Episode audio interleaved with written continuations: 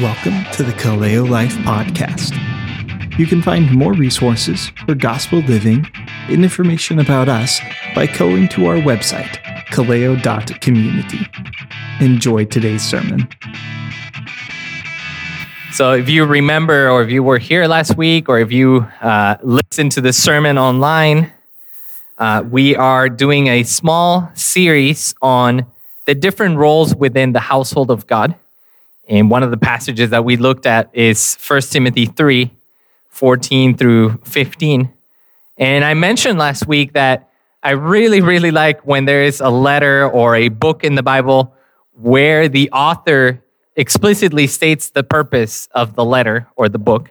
And First Timothy is one of those. Uh, in First Timothy chapter 3, verse 14, and I'm, and I'm going to ask you to stand for the reading of God's word. This is what, uh, this is what Paul tells Timothy.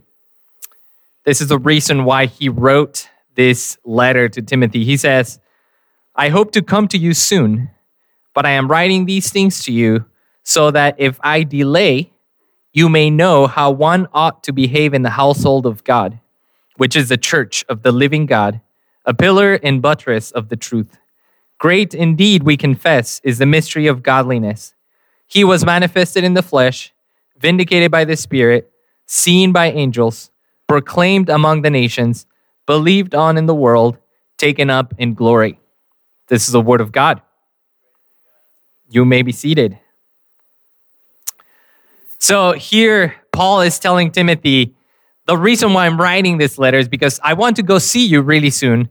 But in the meantime, I want to write these instructions about how the church should operate, about how one ought to behave in the church, which is the household of God. Now, if you think about it, there are a lot of different ways that people have organized or uh, done church throughout history, right? I mean, we have tons of different denominations. We have Baptists, Presbyterians, Episcopal, uh, uh, yeah, you know, everything, all sorts of different denominations, because there are, uh, among other things, there are different ways in which people um, practice or do church. But I think that many of us would, pro- or some of us would probably be surprised to think about the fact that there is actually an at least an entire letter in the Bible, an entire book in the Bible devoted to instructions on one on on how one ought to behave in church in the household of God. Also last week we talked about the fact that the church is a household, right? There are many analogies for the church like a body or a building. But one of the analogies that doesn't get talked about often enough, I believe, is that the church is the household of God. And just like in any household, there are different members within the household. So, for example, there's uh, in, in, in, a normal household, or especially in a uh, Greco Roman household, there was a father, a mother, there were children, there were widows, there were slaves in the household. And so, you know, that consisted or that, that made up a household. And in the same way, the church, the household of God, has different roles. And so in this mini series, we're talking about different roles within the household. And the, last week we talked about the, the role of the elders or the leaders, the overseers of the church. This week we're going to talk about the role of the deacons. And then next week uh, we will talk about the role of the congregation, the role of the of the members of the church. Um, now, some of you might wonder, okay, but why are we talking about this? Like, what is the whole point of this thing? Why is this important? Well, let me give you a few reasons why I think that this is important. Um, I believe studying this is important because we want to, um, well, this is important because God gave specific instructions regarding his church. And if God said something, if God left us certain information, then we want to make sure that we are not ignoring that information that God gives us, that God gave us. If God left instructions on how one ought to behave in church and the household of God, well, we better listen to what God has to say about those things, right? So I think, I mean, that goes without saying. If it's in the Bible, we should be paying attention to it. So we we should, um, because we want to obey God in everything. This is also important because I believe that if we align our church, our church practices to the instructions given by God in the Bible, we will be more effective in fulfilling the mission that God has given to his church, which is to be his witnesses and to make disciples of all nations. In other words, God has given us a mission, right? To go and make disciples, but he didn't say go and do it however you want. He gave specific instructions. And and and in First Timothy, we have specific instructions and, and in uh, throughout the New Testament, we have specific instructions on how a church should operate. And therefore, we believe that if we follow the way that he established for us to do church, we will be more effective. If we do not listen to his instructions, you know, he can work in spite of us, but we believe that he left those instructions for a reason. Um, another reason why this is important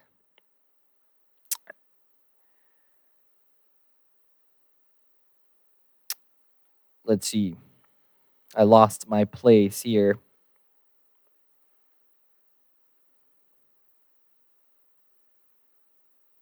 Right. So, more specifically, uh, talking about the topic of deacons, it is important, I believe, because the office of deacon, different from the office of elder, is actually a more accessible office than the office of elder. What do I mean? Well, to be qualified to be an elder, it's it's uh, you know it's a little bit more specific. It's someone who has to be able to teach. It's someone who meets all of the qualifications of First Timothy chapter three. Uh, it is someone who is a man. We talked about it last week how the office of elder is reserved for men. Uh, it is a position of authority. It is a position that others are called to submit to the position of an elder. But the office of de- of yeah of deacon is actually more accessible. Now, I am not saying that it is that it should be taken more lightly. I am not saying that there are no spiritual qualifications for this office. Absolutely, there are a lot of spiritual qualifications for the office of deacon, but it is an office that it is more easily accessible. It is an office that, as we are going to argue in a little bit, I believe it's open to women as well, not just to men. Um, and it is an office that does not require being able to teach. So, you know, I, I believe that this is important for us because my hope, or one of my hopes in preaching through this series, and especially today's sermon, is that maybe God would stir some of you and, and put it in your heart the, the, um, the desire, the willingness of wanting to serve God and His church as a deacon or as a deaconess. Uh, and, you know, I hope that as we study this, uh, God will lead you in that direction. But even then, even if God doesn't say, you know, I'm calling you to be appointed as a deacon, which, by the way, if you come to us and say, I want to become a deacon, I want you to know it's not an automatic process and we're saying, oh, yes, welcome to the team. No, there is a process. There are biblical qualifications. But even if God is not calling you to be, uh, uh, to have the office of a deacon, I do want us all to know that God has called every single one of us to be a deacon because the word deacon, at its very, very root, at its most, most basic uh, uh, sense, the word deacon means servant. The word someone who is a deacon is a servant. In fact, Jesus is the ultimate servant. In that passage that I quoted last week and that I'm going to quote again this week, when the disciples are arguing about who is the greatest among them, Jesus says, if anyone wants to be the greatest, the, the, uh, if anyone wants to be great, he has to become the deacon of all, the servant of all. And then when he's talking about himself, he says, The Son of Man did not come to be deaconed, served, but to deacon, to serve, and to give his life as a ransom for many. So every single one of us is ultimately called to be a deacon in the sense that we are called to be servants, just as our Lord Jesus was and is a servant. All right, so let's pray, and then we're going to dig a little bit deeper into it. God, we thank you for this topic that we have before us today, Lord. Thank you for the office of deacon, even though this is an office that is often misunderstood and, and with good reason because there, there's not a lot of information about it as, as there is about elders, Lord. But I pray that you give us wisdom, that you guide us. I pray that you stir our hearts, Lord, that you would remind us that you have called us to be servants of all, to be deacons. But I, I do pray, Lord, that in your sovereignty, if, if you have already appointed one or two or several people here in the church, Lord, that you want to serve more specifically in the office of deacon, that you would stir their hearts, Lord. I pray that your word would be the one teaching us today, Lord, and that you would direct my words and that they would go in line with what you have taught us. In Jesus' name we pray. Amen. So, in preparation for this book, I'm sorry, in preparation for this sermon, I've been reading a book called Deacons, very creative title. And one I mean there were many things that that I really enjoyed about this book. There there were many things that I'm that I'm actually, you know, heavily basing my my sermon on this book. But um I want to read a little excerpt from this book because I found it very interesting. Uh, this is how he opens the book pretty much. He says, The Nazis, it turns out, did not like deacons. Now, that's, that's an interesting uh, opening line, right? The Nazis, it turns out, did not like deacons. After the Netherlands fell to Germany in 1940, deacons in the Dutch Reformed Church rose up to care for the politically oppressed, supplying food and providing secret refuge. Realizing what was happening, the Germans decreed that the office of deacon should be eliminated. Responding in a general synod on July 17, 1941, uh, the Dutch believers resolved, quote, whoever touches the diaconate interferes with what Christ has ordained as the task of the church. Whoever lays hands on diaconia lays hands on worship. End of quote. The Germans back down. So, you know, I found that very interesting that even the Nazis were opposed to the office of deacon because of how tangible the office of deacon was. So, just as we, um, you know, the office of, of deacon is extremely essential to the health of the church. To continue to quote the author of this book, his name is Matt uh, I'm pretty sure this is misspelled. But for now, let's just call him Matt Matt S. But uh, if you want his his uh, full name, I'll, I'll give it to you later. But um, to continue to quote him, this is what he says: Deacons, rightly understood and deployed, are an irre- irreplaceable gift to Christ Church. They are model servants who excel in being attentive and responsive to tangible needs in the life of the church. In what ways do they serve?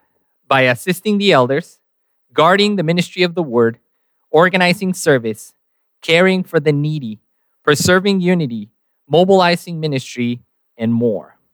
So, the office of deacon is extremely important. I believe that we as a church would be greatly helped and we would be way more effective. Number one, if we had deacons right now, I don't know if you've noticed, but we currently don't have any uh, officially appointed deacons. Doug and Barb Biddle were uh, were deacons, and we were extremely grateful for them. But then um, God called them to to Oregon, uh, and so right now we do not have deacons. We are in the works of uh, wanting to appoint uh, at least one person as a deacon, but um, we really believe that God loves deacons, and He wants us to have deacons.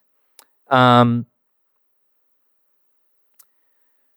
so before we dig more full on into the passages and all of that, I do want to do something similar to what I did last week, which is I want to clear the desk again and just kind of tackle a couple of technical issues on deacons. Number one, there's not a lot of information about deacons. So the Bible is loaded, the New Testament is loaded with instructions for the elders and qualifications for the elders and the responsibilities of the elders, the overseers, the leaders of the church. But the Bible does not have as much information regarding the office of deacons, at least not as much explicit information. In fact, there are only two passages in Scripture that explicitly uh, in, and you know without any question address the office of deacons. One of them is 1 Timothy three, uh, where Paul talks about the qualifications for the deacons, and the other one is the, uh, the deacons are only mentioned in passing in Philippians one, verse one, where Paul is greeting the church of Philippi, and he greets all the saints of, of Philippi along with the elders and the deacons. So right there we have the two passages, the only two passages in Scripture that explicitly address the office of deacon. Now, there are many other mentions in the Bible uh, of the word deacon, because, like I explained earlier, the word deacon is actually the, the Greek generic word for someone who is a servant. Uh, the in, in the verb form is is to serve. So obviously, the Bible has tons of mentions of, of the word deacon, but the only two instances in which it is actually you know, without any any question, without any any uh, um, ambiguity, referring to the office of deacon is those two verses or those two passages that I just uh, quoted. Now, there is another passage in Scripture that, even though does not mention the office of deacon uh, or or even the word deacon in the noun form, it does mention the the verb to serve in this passage, which is Acts 6, 1 through 7, has been used throughout the history of the church from very, from very early on to identify the deacons, to, to elaborate a little bit more on what the deacons are supposed to be. And so, of course, we're going to touch on that passage in a little bit. But I just wanted to put that out there that there's not as much information on deacons as there is on um, on elders, on on overseers. Now, the other thing that I wanted to tackle, the other technical issue, is that we believe that women may be deaconesses. So last week we mentioned that if you were here, and if not, I, I really encourage you to listen to last week's sermon. Last week we mentioned that the Bible makes it clear that women are not allowed to be elders or that the office of elder is reserved for men. But there is enough evidence in the Bible to conclude that women are allowed to be deacons. Now, this is not a black and white issue. There are a lot of churches that believe that the office of deacon is also reserved only for men.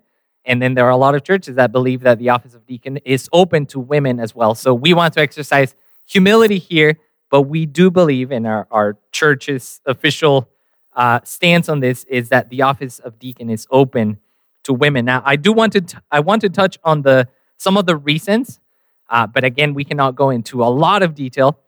But basically, the reasons, but probably the main one, is found in the qualifications for deacons in 1 Timothy 3, um, especially in verse 11.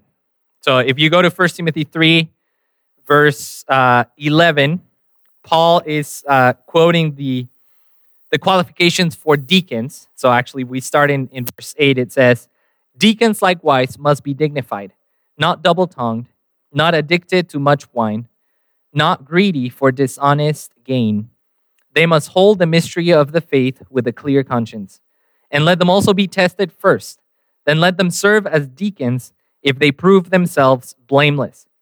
Now, verse 11, depending on what translation of the Bible you have, this is what verse 11 says, at least here in the ESV. It says, Their wives likewise must be dignified, not slanderers, but sober minded, faithful in all things. Now, what is the issue here with verse 11? Well, verse 11 literally in the Greek does not say their wives.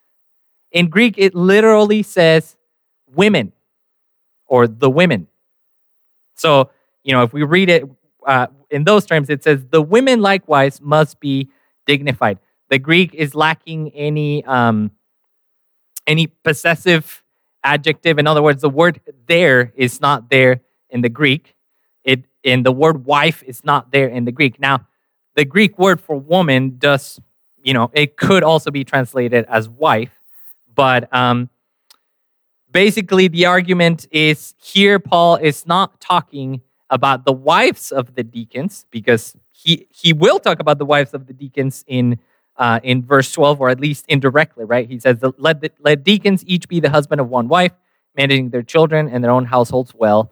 But here it seems like Paul is giving some specific instructions for the women who are deacons or who are deaconesses. So that's one of the arguments, again, in a very uh, small nutshell.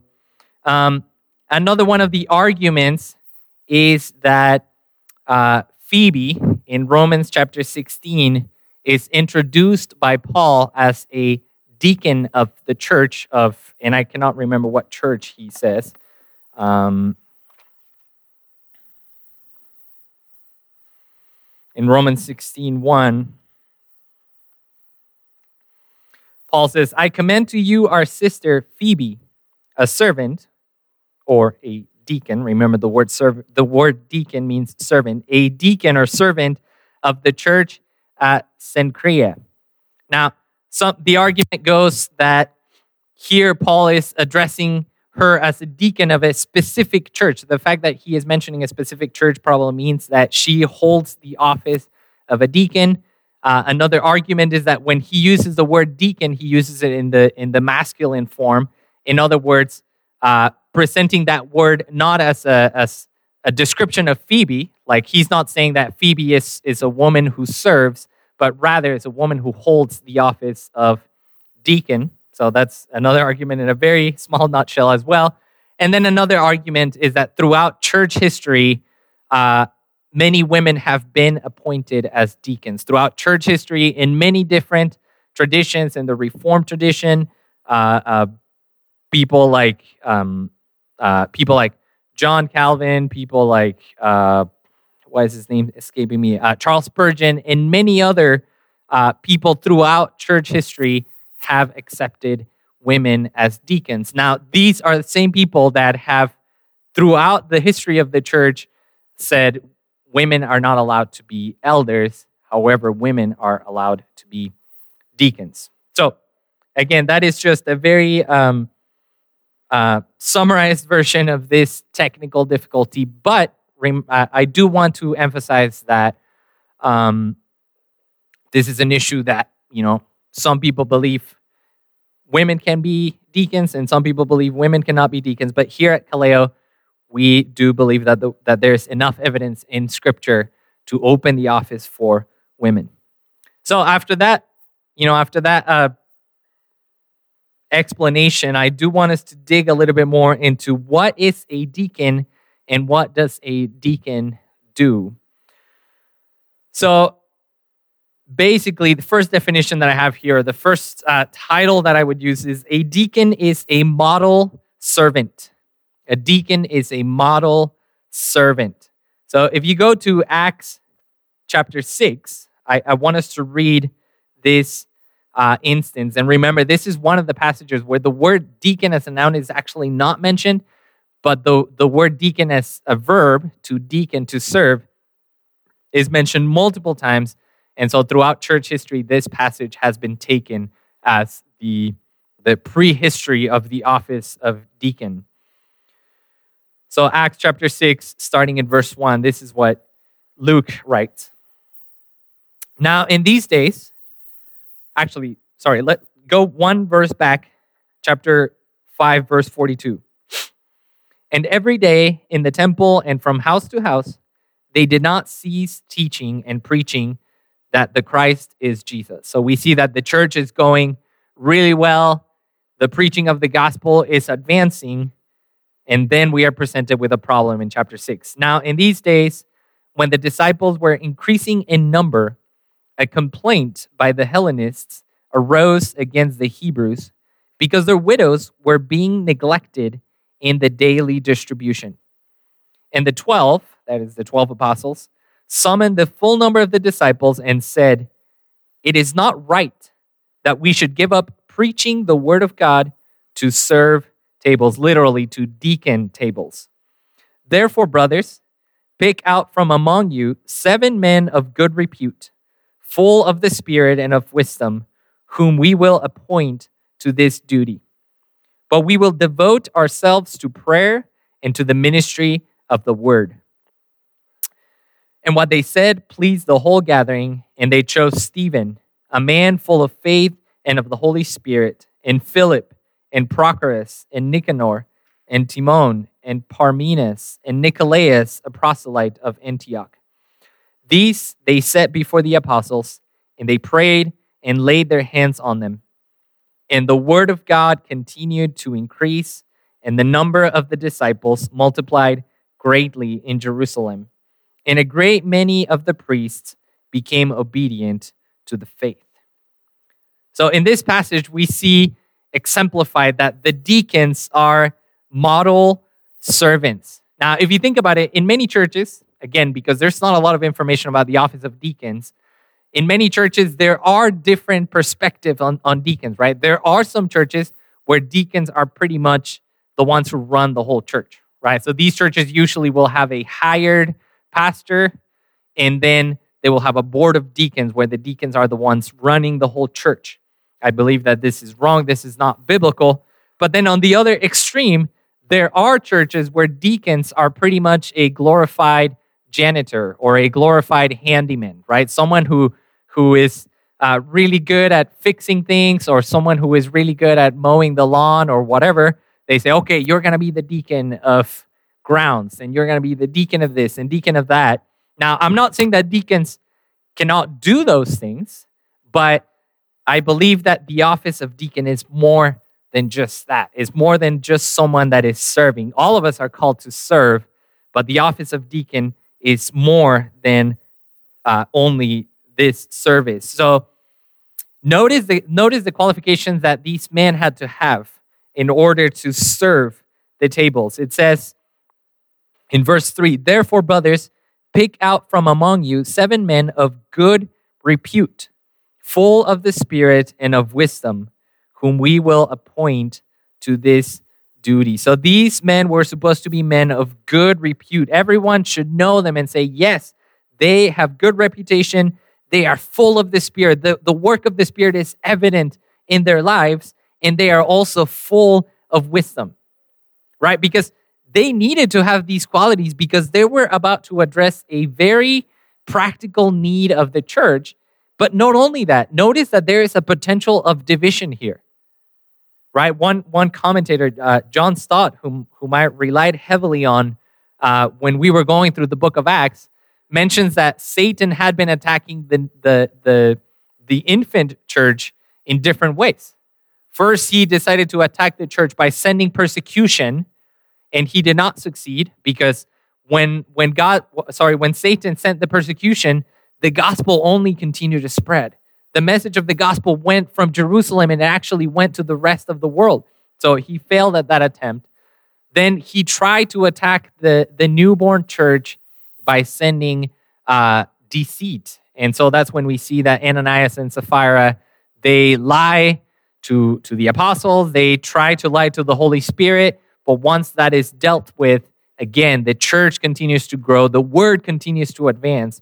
And so this seems to be uh, Satan's uh, last ditch effort and says, okay, well, if I cannot stop the church by sending persecution, if I cannot stop the church by sending deceit, then I'm going to seed uh, division within the church.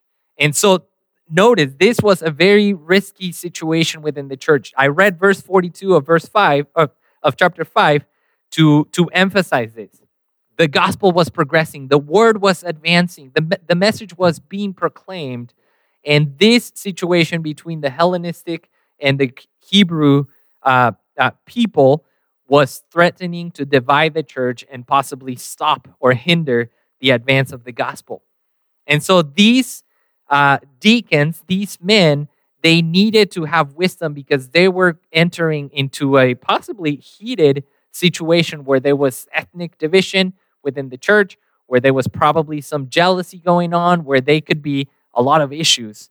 And so they needed to be filled with the Spirit. They needed to be full of wisdom to address this issue. So deacons, in a sense, are agents of unity within the church. They see the practical needs of the church, they see the physical needs of the church, and they act on it. They are deputized by the elders, they are deputized by the leaders of the church and, and really appointed by the church to come meet these needs in order to, um, to promote unity within the church, and they also promote the advance of the gospel.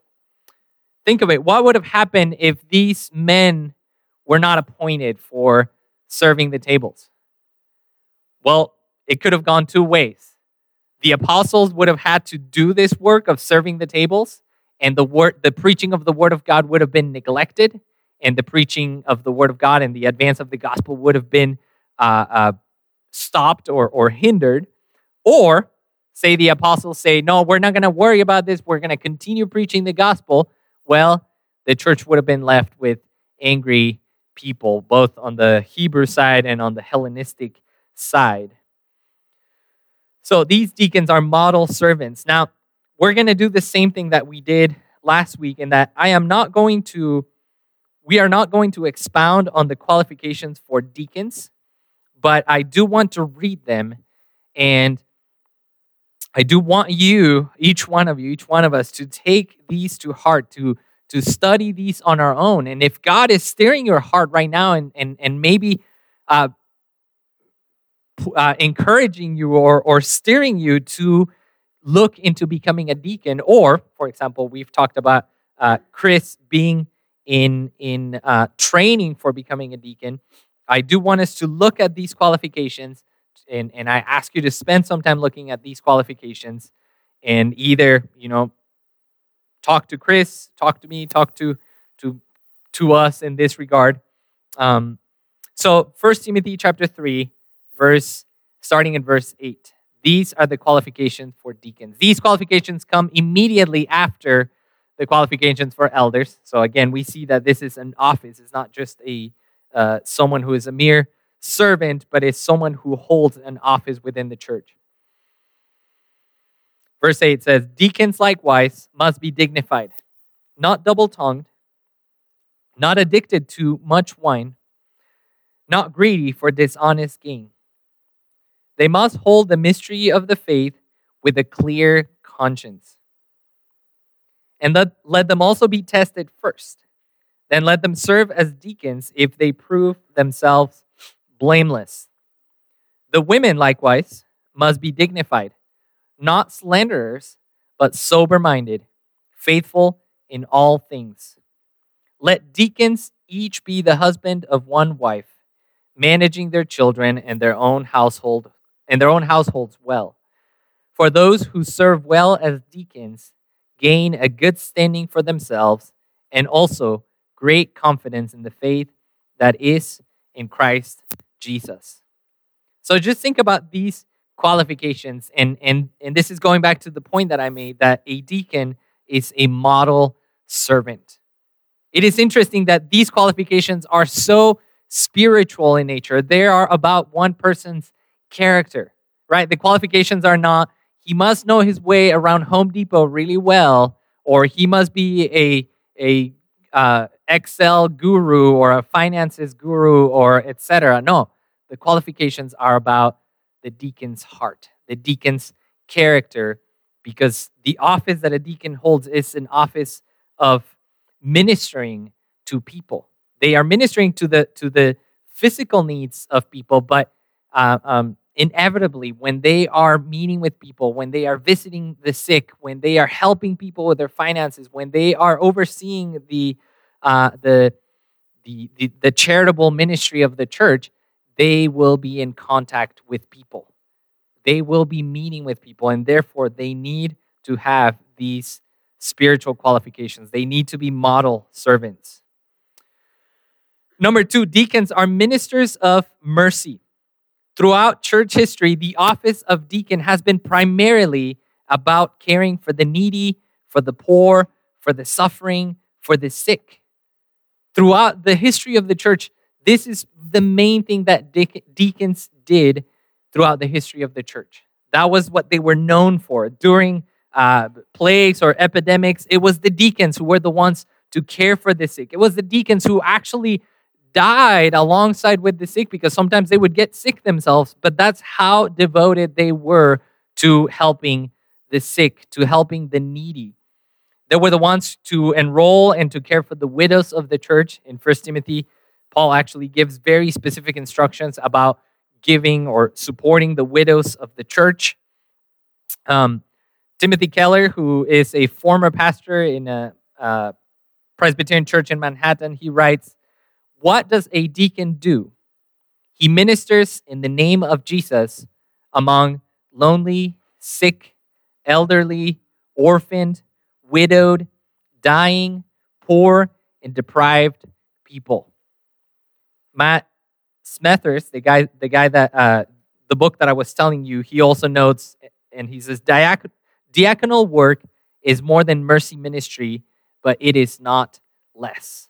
So a deacon is a minister of mercy. Not that the elders are beyond that work, not that the elders are not supposed to do that work, but the elders' primary calling is to lead the church, as we saw last Sunday. Their primary calling is to teach the church, to shepherd the flock. And so, even though the elders are not equal with the apostles, in Acts 6, we do have some, some sort of a model in which the apostles say, we cannot neglect the teaching of the word. We cannot neglect praying in order to serve tables. There's actually a wordplay there. They say, we cannot um, neglect the uh, prayers and the service, the, the diaconate of the word by serving tables. And so there's a, there's a right division there where there are different roles within the church, the household of God. And that takes us to, to the next point, which is that deacons are assistants to the elders. So, again, there are many churches where the deacons are seen as like this second executive branch of the church, you know, just kind of thinking more like in terms of government, where we say, okay, so our elders need checks and balances. So let's come up with a with a board of deacons and let the deacons hold the elders accountable. But again, that's not what the Bible teaches. Not that the elders shouldn't have accountability, right? The elders are ultimately accountable to God, and the elders also should be responsible and accountable to the church. And we we talked about that last week as well. Uh, but the deacons are not necessarily on on par with the elders in terms of authority. The Bible never calls any believer to submit themselves to the deacons of the church. The Bible does call every, uh, all believers to submit to the elders of the church, to obey the elders of the church, but it does not call the church to submit to the deacons of the church. Um, again, going back to Acts 6, it provides a model for this. And, and we've already mentioned it. So I, you know, I just want to mention in passing. There was a problem in the church. The apostles wanted to focus on preaching the word, wanted to fulfill their God given role of preaching the word, and therefore they deputized a group of men, a group of deacons, to do this other work that was not any less important, that it was also part of the ministry, but it was not the role that God had given them. Now, this results when, when a work is functioning sorry, when a church is functioning properly, when the deacons are serving as serving as agents of mercy, when the deacons are serving as assistants to the elders, this results in the progress of the gospel. This is what happens in Acts 6. Notice how this passage, this issue, after they appoint these seven men, notice how the story ends, or at least that little section. In verse 6, it says, These they set before the apostles and they prayed and laid their hands on them. And the whole, I'm sorry, and the word of God continued to increase, and the number of the disciples multiplied greatly in Jerusalem. And a great many of the priests became obedient to the faith. So, what happened when the church appointed these men to serve tables? The word of God continued to increase. The apostles were freed up to do what God had called them to do, and therefore the kingdom of God continued to advance. And so I believe that any church that does not have deacons is actually missing out. Any church that doesn't have deacons and is not using de- deacons properly is a church that is actually not being as effective as it could be. Because a lot of the times the elders have to be focused on those things instead of focusing on preaching the word of God.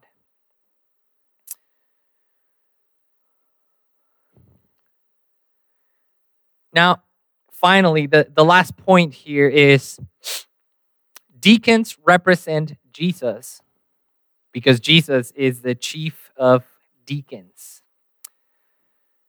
When we were studying the book of the book of Acts, this was a while ago, so I do not expect you to remember exactly everything that I said, but um, one of the things that we mentioned is that the book of Acts is the continuation of Jesus' ministry, right? It's not that when Jesus ascended into heaven, he finished his ministry and then something new started, but rather when Jesus ascended into heaven, he sent his Holy Spirit to the disciples, to the church, and the church continued the ministry of Jesus. Jesus is working here on earth through his church. Jesus is shepherding his people and he is uh, caring for his people and teaching his people through the office of elder. And Jesus is serving his people through the office of deacon. Jesus is the deacon per excellence. De- uh, Jesus is the ultimate servant. Remember uh, the, the passage that I've, that I've been quoting when the disciples are arguing, and Jesus said, The Son of Man did not come to be served, but to serve. Jesus is the ultimate one who came to serve. If you, uh, if you remember Isaiah 52 and 53, where Jesus is described as the servant of the Lord. Remember in John chapter 13, in fact, let's go there. I do want to read a, a couple of verses from John 13. This is the night that Jesus is going to be betrayed. And look at what Jesus did. John 13, verse 1, he's, uh, we read, Now before the feast of the Passover, when Jesus knew that his hour had come to depart out of this world to the Father, having loved his own who were in the world, he loved them to the end. During supper, when the devil had already put into the heart of Judas Iscariot, Simon's son, to betray him, Jesus, knowing that the Father had given all things into his hands and that he had come from God and was going back to God, rose from supper. He laid aside his outer garments and taking a towel, tied it around his waist. Then he poured water into a basin and began to wash the disciples' feet and to wipe them with the towel that was wrapped around him. And so there's a there's a little interaction between him and Peter where Peter doesn't want him to to wash his feet. And then, you know, eventually he, he lets him. And in verse 12, we read, When he had washed their feet and put on his, his outer garments and, res- and resumed his place, he said to them, Do you understand what I have done to you? You call me teacher and Lord, and you are right, for so I am. If I then, your Lord and teacher, have washed your feet, you also ought to wash one another's feet. For I have given you an example that you also should do just as I have done to you. Truly, truly, I say to you, a servant or a deacon is not greater than his master nor is a messenger greater than the one who sent him. So, Jesus himself, the, the Lord, the master of the universe, Jesus himself, who is God, he himself washed the disciples' feet. He himself served the disciples. Think about it. He even washed Judas's feet. Knowing that he was going to betray him, he even washed Judas's feet. So, like I said at the beginning of this message, all of us are ultimately called to be deacons, to be servants. All of us are ultimately called to imitate Jesus in serving. But especially you, if you are maybe preparing for the office of deacon, or if, if again, if God is steering that in your heart, know that this is one of the highest honors that you could have. And not because of holding an office in church, but it is a great honor because you can be imitating your master. You can be imitating the Lord Jesus in becoming the servant of all. And I want to finish by reading Philippians chapter 2. So please turn with me to Philippians chapter 2.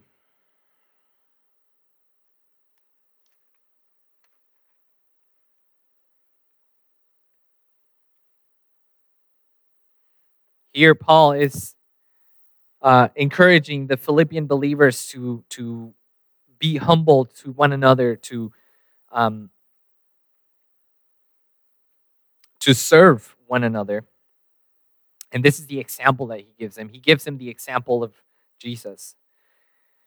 Philippians 2, verse 1, he says, So if there is any encouragement in Christ, any comfort from love, any participation in the Spirit, any affection and sympathy, complete my joy by being of the same mind, having the same love, being in full accord and of one mind. Do nothing from selfish ambition or conceit, but in humility count others more significant than yourselves. Let each of you look not only to his own interests, but also to the interests of others.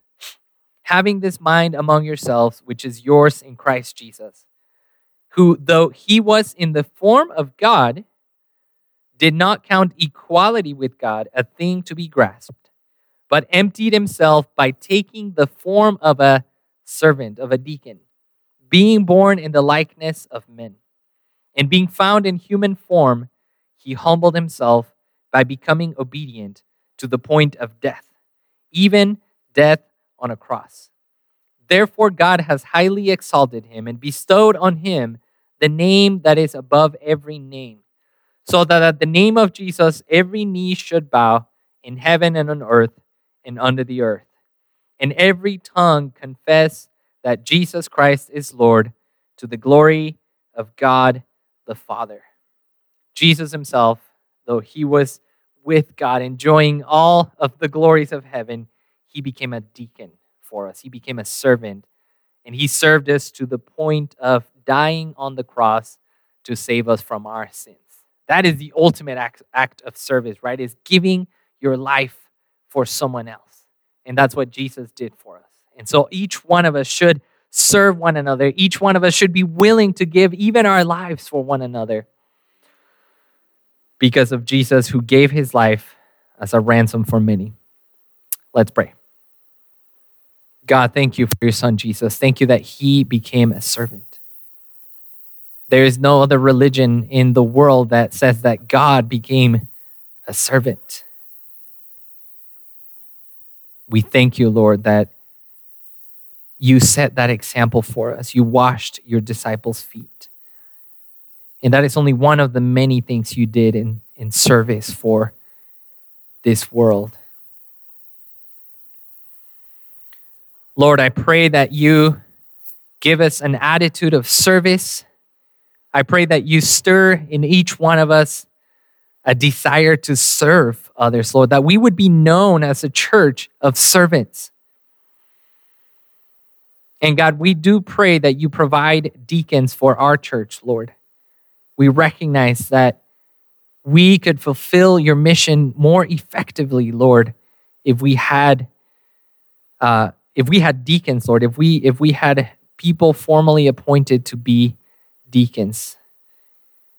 And Lord, I, I thank you though for for everyone who is currently serving. I, I am so grateful, Lord, that we have many people here that even though they're not officially appointed as deacons, they are serving your church, Lord, and I'm greatly thankful for that. And we are extremely thankful for your son, Jesus, for his work of salvation for us. In Jesus' name we pray. Amen.